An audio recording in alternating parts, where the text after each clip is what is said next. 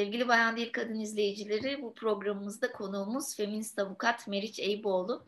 Kendisiyle e, son dönemlerde çok daha sık gündeme gelen, konuştuğumuz bir konuyu konuşacağız. Hem kadına yönelik şiddeti ve kadına yönelik şiddet kapsamında aslında meşru müdafayı konuşacağız. Hoş geldin Meriç. Merhaba, hoş bulduk. Ee, son süreçte özellikle daha çok gündeme gelmeye başladı. Hani bilmiyorum daha öncesi bundan belki bir 10 yıl öncesinde nasıldı ama en azından benim dikkatimi çeken e, özellikle işte Çilem Doğan, hani Nevin Yıldırım son süreçte e, Melek İpek vakası yine bir Kadir Şeker vakasında kadına yönelik şiddet kapsamında aslında konuştuk, tartıştık. E, meşru müdafaa çok konuştuğumuz bir şey haline geldi şiddet kapsamında. Şimdi e, ve önemli de bir konu çünkü soru işaretleri var kafada. Biz e, kadına yönelik şiddeti konuşurken çok sık da bize sorulan sorulardan biri. Şimdi ben ilk olarak hukuki anlamda e, sana sormak istiyorum. Meşru müdafaa hukuki olarak nedir? E, sonuçları nelerdir? Hangi durumlarda gündeme gelir? Onu bir öğrenelim öncelikle. Ee, şey bununla ilgili e, ilk şurada şunu söyleyerek e, bu e, sıkıcı hukuk tanımına geçeyim. E, bununla ilgili tabii Türkiye'de sağlıklı veriler, istatistikler falan yok erkek şiddetine ilişkin. E, ama 2008 li yıllar ve devamında çıkardığımız feminist politikada bir yazı yayınlanmıştı. Adana'daki feminist avukat arkadaşlarımız e, Adana'ya yansıyan örneklerden e, bir araştırma yapmışlardı ve iki tane kadının e, bu şekilde kendi hayatlarını savunmak zorunda kaldıklarını, bu nedenle yargılandıklarını, sanık olarak yargılandıklarını e, sanıyorum e, o dönem evli oldukları adamların ölümüyle sonuçlanmıştı dosyalar. Ama her iki dosyada da haksız tahrik indiriminin uygulanmadığını tespit etmişlerdi ve bunu yazılı hale getirmişlerdi. Sana 10 yıl önce nasıldı acaba deyince aklıma geldi. Az bildiğimiz, az konuştuğumuz bir şeydi evet. Ama vardı bir yerlerde ve biz çok bilmiyorduk belki ve e, aslında bu karşı karşıya kaldığımız durumun şu an çok yaygınlaştı malum. E, bu kadar sistematik bir şiddetten kaynaklandığında görmüyorduk belki. Şimdi artık e, meşru müdafaa tartışması hukuki bir kavram olmaktan çıkıp aslında sosyal medyada da öz savunma hashtag ile sık sık gördüğümüz bir kavrama dönüştü. Öz savunmayı da bir süredir tartışıyoruz. Belki akış akan bölümde e, burada da konuşuruz. E, öz savunma kavramını doğru bulmadığımı söyleyerek başlamış olayım. E, gelelim e, Türk Ceza Kanunu 25. maddesi ve devamlı düzenlenen meşru müdafaa e, kavramına, onun bizim için ne anlam ifade ettiğine. Kanun şundan bahsediyor aslında, herhangi bir cinsiyet tanımı ya da herhangi bir suç kategorisi olmaksızın genel bir kural olarak bir saldırı olmalı ve bir haksız saldırı olmalı. İşte örneğin bir tecavüz girişimi ya da bir işte e, fiziki saldırı, dayak vesaire. Bu haksız bir saldırı olmalı ve muhatap, muhatap kim olursa olsun bizim örneğimizde kadınlar bu saldırıyı def edecek ölçüde e, şiddetle cevap verirse eğer bu meşru müdafadır diyor. Galiba hani bize hukuk fakültelerinde hep e, öğretilen bildik örnekle işte eve hırsız girmiş ve siz e, bunu önleyecek şekilde e, bir savunma geliştirirseniz e, bunu önleyecek ama sınır bu tabii ki def edecek. Hani ayağından e, bir kişiyi yaralamak varken örneğin e, kafasından, kalbinden e, hedef alıp onu öldürmemek örneğin burada kastedilen sınır. E, bu sınırda, onu defedecek sınırda bir e, cevap verirseniz bu bir suç oluşturmaz çünkü bu meşru müdafaa olur diyor kanun. Devamında bizim açımızdan önemli olan ve bu davalarda tartışa geldiğimiz bir madde daha var. Bazen sınırın aşılması gerçekleşiyor. Çünkü her zaman size yönelik bir saldırıya cevap verirken, onu def etmeye çalışırken bunu ölçemezsiniz. E, sonuç olarak her gün hayatımızda bu tür fiziki e, işte ne bileyim saldırılara cevap vermiyoruz. Profesyonel değiliz hiçbirimiz doğal olarak. E, o an e, e, kendinizi savunmak için e, savurduğunuz bıçak yanlış bir yere gelebilir örneğin. E, bazen bir tane yine bildiğimiz örneklerde bir tane darbeli değil birden çok darbeyle kendinizi ancak koruyabilirsiniz. Çünkü karşınızdaki erkeği etkisiz hale getiremezsiniz vesaire. Dolayısıyla işte bir düzenleme var. Sınırın aşılması düzenlemesi. Bu sınırın aşılması durumunda da e, ceza verilmesine yer olmadığı kararı veriliyor. E, 25. madde meşru müdafaa ise söz konusu olan kanun sistematiğinde beraat kararı alıyoruz. Eğer sınırı aşmışsak aslında def edebilecek sınırdan birazcık daha fazlası ise söz konusu olan diyor ki kanun durumun özelliğine bakarım. Durumun özelliğinden kaynaklanan bir heyecan ve telaş varsa şayet o zaman bu sınırın aşılmasında mazur görebilirim diyor.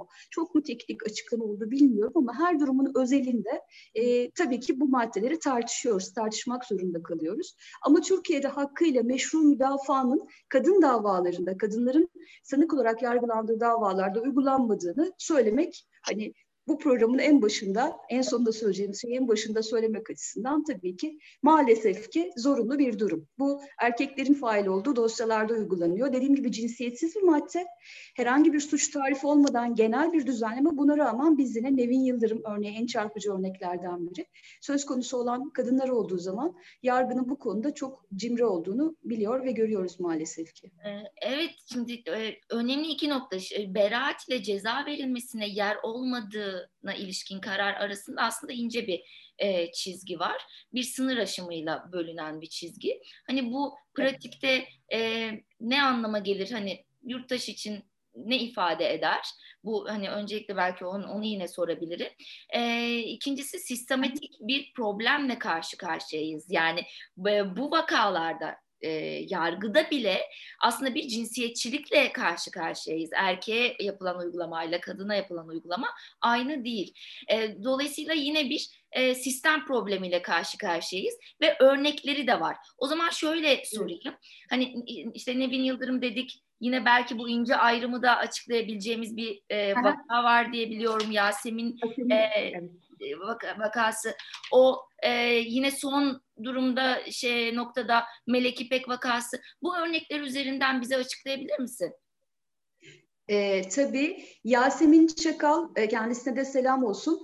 E, uzun süre cezaevinde kaldı o da. O dönemde evli olduğu erkek yaklaşık bir buçuk yıllık bir evlilik söz konusuydu. Çok ağır sistematik şiddet vardı ama e, hani hayalimize, ufkumuza sığmayacak kadar ağır bir şiddetten bahsediyorum. Küçük bir bebek vardı, bebeğe de yönelmiş bir şiddet vardı. İşte o günlerden bir tanesinde e, akşam eve gelip e, işte çok ağır şiddet uygulayıp odayı üzerinden kilitleyip sabahın işte sabah olduğu e, gecelerin bir tanesinde sabah kahvaltıyı e, hazırlamış. İşte kahvaltı masasını dağıtıp yine hem oğlunu hem kendisini öldürmeye çalıştığı bir an. Kahvaltı masasından yere savrulan bıçağı can havliyle yani boğazını sıkmakta e, oğlunun ve kendisinin iki eliyle Yasemin Can havliyle yere düşen bıçağı kapıyor ve yerde boğuşma sırasında bıçağı savuruyor. Fakat bıçak darbelerinin batıp batmadığını bile anlamıyor. Çünkü üzerindeki ağırlık ve o boğazındaki o işte e, sonrasında raporlara yansımış durumda zaten kemerle e, boğarak öldürmeye çalıştı. Buralarındaki işte morarmalardan, darbelerden vesaire e, e, etkili bir biçimde yani üzerinden kalkmasına e, engel olamadığı için Selim de avaz avaz bağırıyor. Onu da göremiyor. Selim'i de e, öldürmeye çalıştığını düşünüyor. Selim'de de darbe izleri sonra raporlara konu oldu. E, birden çok kere bıçağı e, bıçak darbesini savuruyor e, ve e, bazı darbeler ters bir açıya geliyor, e, damara geliyor ve e, hemen o anda değil e, yaralı haldeyken Yasemin evden kaçıyor üzerinden düştükten sonra ama sonrasında ölüyor. Bu yargılama tutuklu başladı. Meşru müdafaa ile ilgili tartışmalarımızın hiçbiri dikkate alınmadı. Bakırköy'de devam eden bir davaydı. Ee, uzun bir yargılama seyrinin sonrasında mahkeme çok önemli bir karar verdi. Ee, biraz önce bahsettiğim 27. maddede den harekette ceza verilmesine yer olmadığı kararı verdi. Hukuki etkileri açısından e, söz konusu olduğu evet, için. Evet. Hukuki etkileri açısından beraatla aynı sonucu ürettiği için bugün girip bir hani böyle Google'da dolaysak hep beraat ve tahliye diye görünüyor aslında ama önemli değil. Hukuken bakarsak söylediğim gibi burada birden fazla darbe vardı ve teknik e, açıdan hani e, bu kadar darbe olmaksızın etkileyebileceği tartışmasını yapıyordu karşı taraf ve savcı. E, biz de aslında meşru müdafaa tartışması yapıyorduk. Yani sınırın aşılmasının söz konusu olduğunu düşünmüyorduk. Ben kişisel olarak hala düşünmüyorum ama önemli değil. Sonuç olarak tahliye ve hani dışarı çıkması ve özgürlüğüne yol açtığı için açıkçası bir önemi yok bunun. Ama bilgiyi aktarmak açısından söylüyorum. Burada e, sistematik olarak hani o geceden sabaha kadar süren şiddetin ve bebeğine oğluna yönelmiş şiddetin de etkisini mi yarattı? Heyecan, korku ve panikle e, sınırın aşıldığına yani gereğin kendini savunma e, sınırından biraz daha fazla e, darbe yönelttiğine karar verdi. E, ve bu nedenle de 25. maddedeki meşru müdafadan değil, 27. maddedeki sınırın aşılması maddesinden ceza verilmesine olmadığına karar verdi. Uygulamada her ikisi de aynı sonucu doğurduğu için bizim için kıymetli maddeler. Ee, Yasemin bir emsal de çünkü çok az rastladığımız bir karar olduğu için iyi evet, bir emsal evet, evet, diyebiliriz evet. belki değil mi? Kesinlikle ee, ama bu davayı aslında bu hale getiren şey bir tanesi e, bizim hep beraber davayı takip ediyor oluşumuzu, kolektif bir dava takibi. Yani çok sayıda e, feministin duruşmalarda sadece feminist avukatlar açısından söylemiyorum. Davayının takibi açısından da bizzat içeride, dışarıda, adliyenin içinde dışında çok sayıda kadının orada olmasının yarattığı bir güç vardı. Bunun mahkeme nezdinde de bir etkisi oluyor. Bir diğer kısım da şuydu. E, bu yaşadığı şiddete ilişkin bizim bu dosyaların hepsinde yaşadığımız problem bu. E, Nevin içinde söyleyebilirim söyleyebilirim. Aynı şeyi Çilem içinde söyleyebilirim. Şimdi Meleği tartışıyoruz. Başka takip ettiğimiz e, Hülya Halaçkay var mesela şu an Bakırköy'de cezaevinde. O da kamuoyunda çok bilinmiyor ama onun örneği de gerçekten çok çarpıcı. İşte bunların hepsinde e, sanık olduğu için bu kadınlar olay yerine gelen polis tarafından e, olay mahalline ilişkin hani malum bir takım işte delillerin toplanması falan gerekir. Hem bu açılardan eksiklik yaşanıyor hem de kadınların fiziki e, muayenesinde özellikle tecavüz vesaire durumlarını e, gösterecek muayenelerde, iç beden muayenesinde falan eksiklikler yaşanıyor.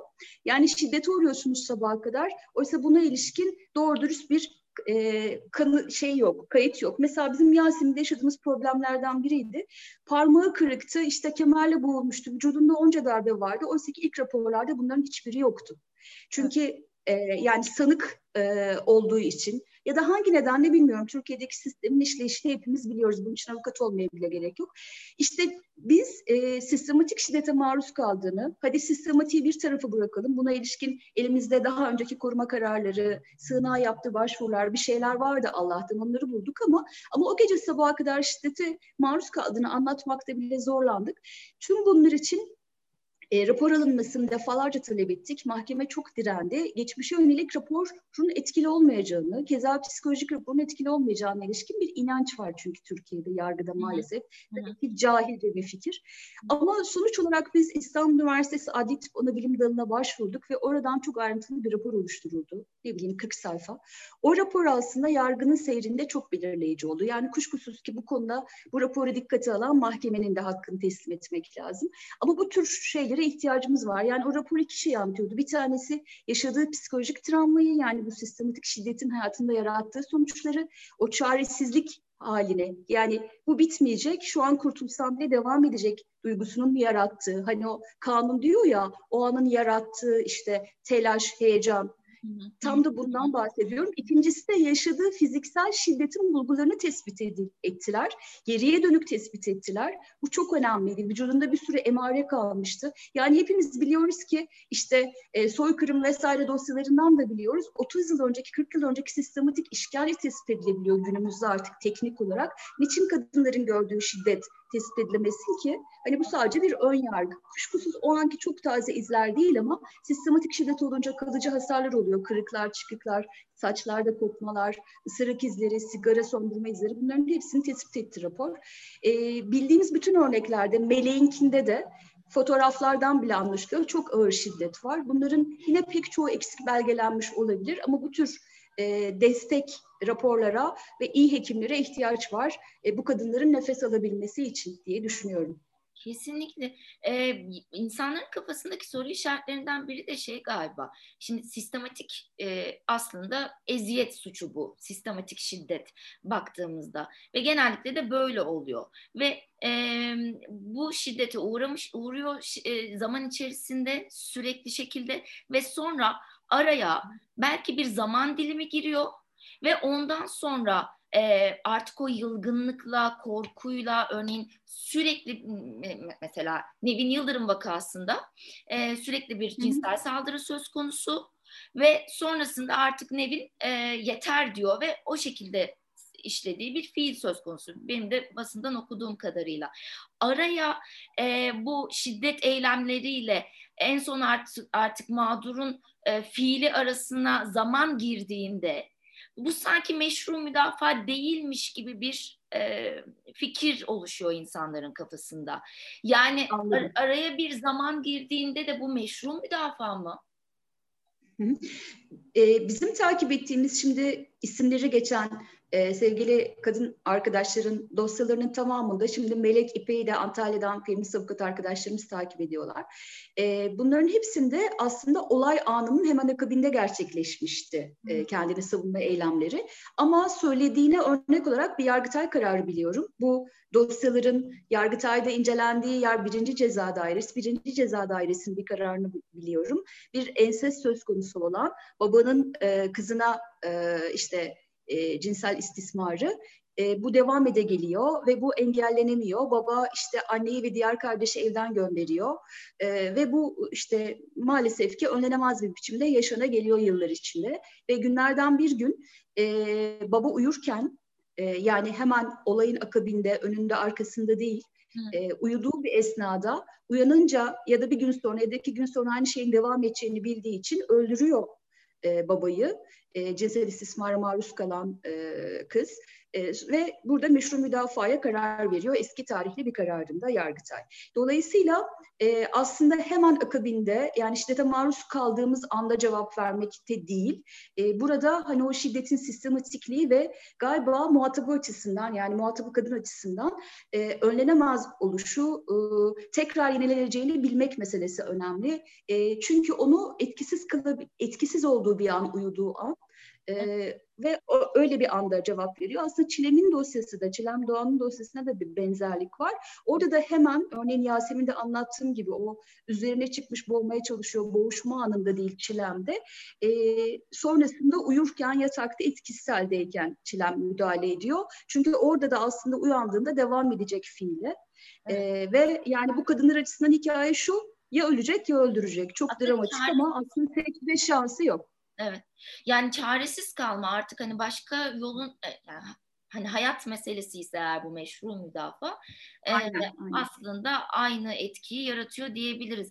Peki yargının... Ee, eksik bıraktım özür dilerim Levin açısından da Levin'de de aslında devam eden sistematik bir şey var. Yani iki buçuk üç yıllık bir periyot boyunca adam e, işte cinsel e, şeyi saldırıyı devam ediyor. Küçük bir köyde yaşıyorlar. Herkes bunu biliyor, dedikodusunu yapıyor ama dedikodusunu yapıp izliyor. E, hani müdahale etmiyor. Dolayısıyla bir yalnızlık da söz konusu. Mesaj atıyor o akşam için geleceğim diye. Yani dolayısıyla yine aslında e, devam eden, e, önlenemeyecek, önlenemeyeceğini bildiği bir şey artık hani canına tak etmiş bu sınırda ve karar veriyor. Ben bu işi bitireceğim. Başka türlü bitmeyecek diyor. Yani bu yönüyle isimler değişiyor. Hani şehirler değişiyor. Olaylar değişiyor ama aslında hikayelerde çok ortak yan var kadınların hikayelerinde. İki yargı neden e, örneğin iki Nevin Yıldırım'ın avukattıydın aynı zamanda sen. E, indirim konusunda neden kadınlara tırnak içinden cimri davranıyor mu diyelim? E, Valla onun bence patriarkal sistemle, erkek egemenliğiyle, işte toplumsal cinsiyet eşitsizliğiyle hani hangi adla anarsak analım, ataerki nasıl dersek diyelim bununla doğrudan ilgisi var. Yargının e, sadece e, söz konusu olan e, kadın cinayeti, erkek şiddetiyle ilgili davalar değil, her açıdan aslında erkekleri kayırdığını görüyoruz. Haksız tahrik indirimleri bugünkü konumuz değil ama bu, bu da aslında fotoğrafın bir başka yüzü. Haksız tahrik indirimi kadın cinayetlerinde bol keseden kullanılırken hani tutkulu aşk diye verilmiş bu memlekette kararlar varken Ankara'da malum. E, ama e, kadınlar söz konusu olduğunda kullanılmıyor aynı mantıkla.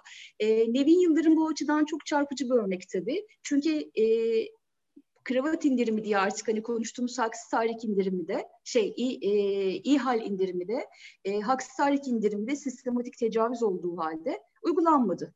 E, ikisi de uygulanmadı. Oysa biliyoruz ki sadece kravat takmak bu indirimi almak için yeterli.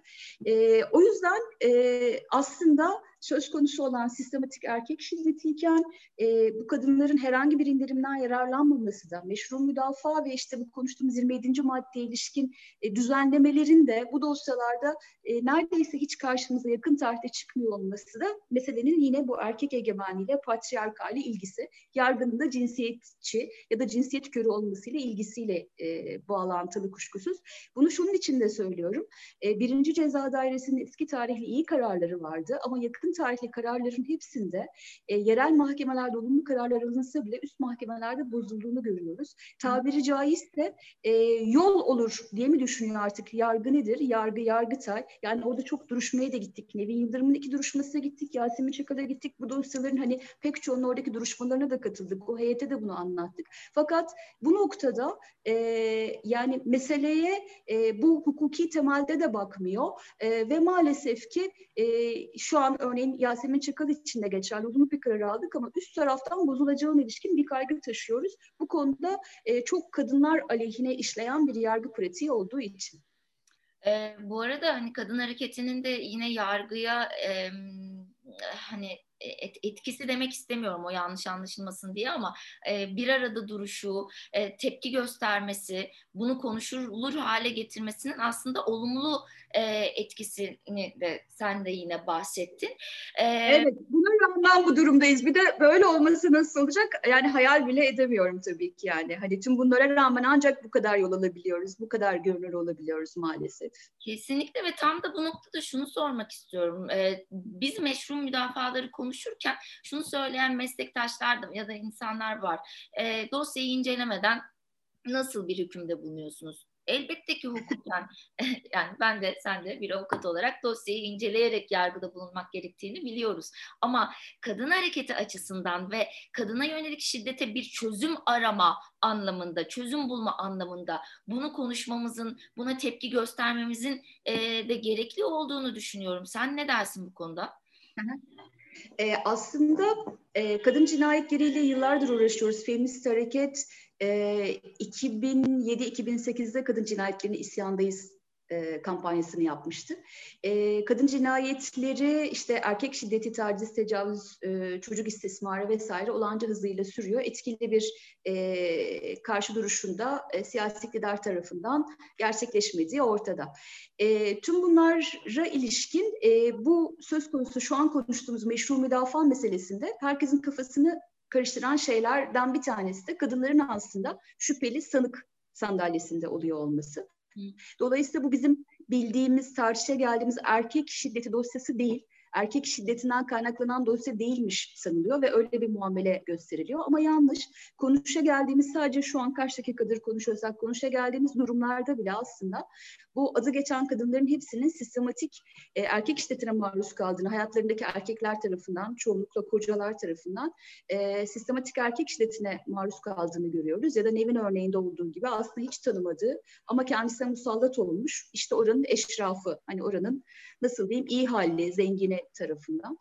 E, ve kadınların aslında yine bildiğimiz örneklerde Yasemin Çakal'dan söz edeyim sığınağa gidiyor iki kere. Sığınakta adam gelip buluyor. Bir polis tanıdığı var. Sığınakta gelip buluyor. E, Nevin e, maalesef istemeyen, tecavüz sonucunda istenmeyen bir gebelik ile karşı karşıya kalıyor. Çocuğu aldırmak için Sparta Devlet Hastanesi'ne başvuruyor. E, aslında hukuk uygun olmadığı halde eş izni istiyorlar. E, hep söylüyorum ve hep düşünüyorum. Aramızda da hep konuşuyoruz bu davaları beraber yürüttüğümüz feminist ekip e, olarak. E, o gün o bebek alınsa belki böyle devam etmeyecek Nevin'in hayatı ve hayatı başka türlü akacak. Şu an cezaevinde olmayacak belki gencecik bir kadın olarak. E, aslında e, herkes kendince kapı aşındırıyor. Bunun örneği olarak söylüyorum. E, bildiğimiz bütün örneklerde, hani dosyalarını da bildiğimiz, avukatlığını da yaptığımız bütün örneklerde ya da hepimizin işte okuduğu, ettiği, işittiği, dinlediği örneklerde kadınlar aslında e, çare arıyorlar. Bir başka örnek söyleyeyim. E, ailesine gidiyor Yasemin. Boşanmak istiyorum, çok şiddete maruz kalıyorum diyor. Abisi diyor ki gelinlikle gittin, kefenle dönersin. E, dolayısıyla aslında çaresizlik derken sadece şiddete karşı çaresizlik değil. Devletin bütün kapıları yüzümüze kapanıyor, ailenin kapıları yüzümüze kapanıyor. Kimi zaman gidebileceğiniz bir ailede olmuyor. Ve dolayısıyla aslında e, kaderinizle baş başa kalıyorsunuz. Hikaye bu. E, o yüzden de aslında e, köken olarak baktığımız zaman bu dosyalarında erkek şiddeti dosyaları olduğunu, sanık sandalyesinde oturan kadın olsa da aslında bu erkek şiddetinden kaynaklanan, toplumsal cinsiyet eşitsizliğinden kaynaklanan nedenlerle ortaya çıktığını e, tekrar tekrar söylemek, altını çizmek lazım. Kendi hayatını savunan kadınlar diyoruz biz bu kadınlara. Kendi hayatını savunan kadınlar adı altında İstanbul Feminist Kolektif zamanında bir yıl bülten çıkardık ve Türkiye'de ne kadar çok böyle kadın olduğunu takip ettiğimiz haberlerden veya bir kararlarından gördük. 13 ay boyunca devam etti bu bültenler. Çok duyuldu mu sesimiz emin değilim. E, ama kendi hayatını savunan kadınlar aslında bu erkek şiddetiyle sadece fiziki olarak mücadele eden kadınlar değil. O yüzden öz savunma yeterli bir kavram değil. E, bazen fizikken bazen başka şekillerde hayatı ilişkin yaralarını sarıp yeniden yaşamaya devam eden ve bu erkek şiddetiyle çeşitli başka başka biçimlerde baş eden kadınların hikayesi, kendi hayatını savunma hikayesi. Hepimizinki bir kendi hayatını savunma hikayesi bir taraftan da. Bunlar artık hani fiziki şiddete de e, le de birleşen ve işte maalesef ki yargılama konusu olan cezaevinde olan kadınlar ama dediğim gibi çok daha kocaman bir şeyden bahsediyorum. Bu kadınları da o erkek şiddeti toplamı içinde görmek ve sahip çıkmak feminist hareketinde kadın hareketinin de boynunun borcudur diye düşünüyorum. Ee, çok teşekkürler e, Meriç Eviboğlu verdiğin bu bilgilerden dolayı hakikaten e, daha çok konuşmaya ihtiyacımızın olduğu konulardan biri. E, umarız daha aydınlık zamanlarda daha iyi şekillerde konuşabiliriz bu konuyu. Sevgili bayan, sevgili bayan Dil Kadın izleyicileri e, bu programımızda kadın yönelik şiddeti, erkek şiddetini ve meşhur müdafayı feminist avukat Meriç Eyüboğlu ile görüştük. Ee, önümüzdeki programlarda görüşmek üzere.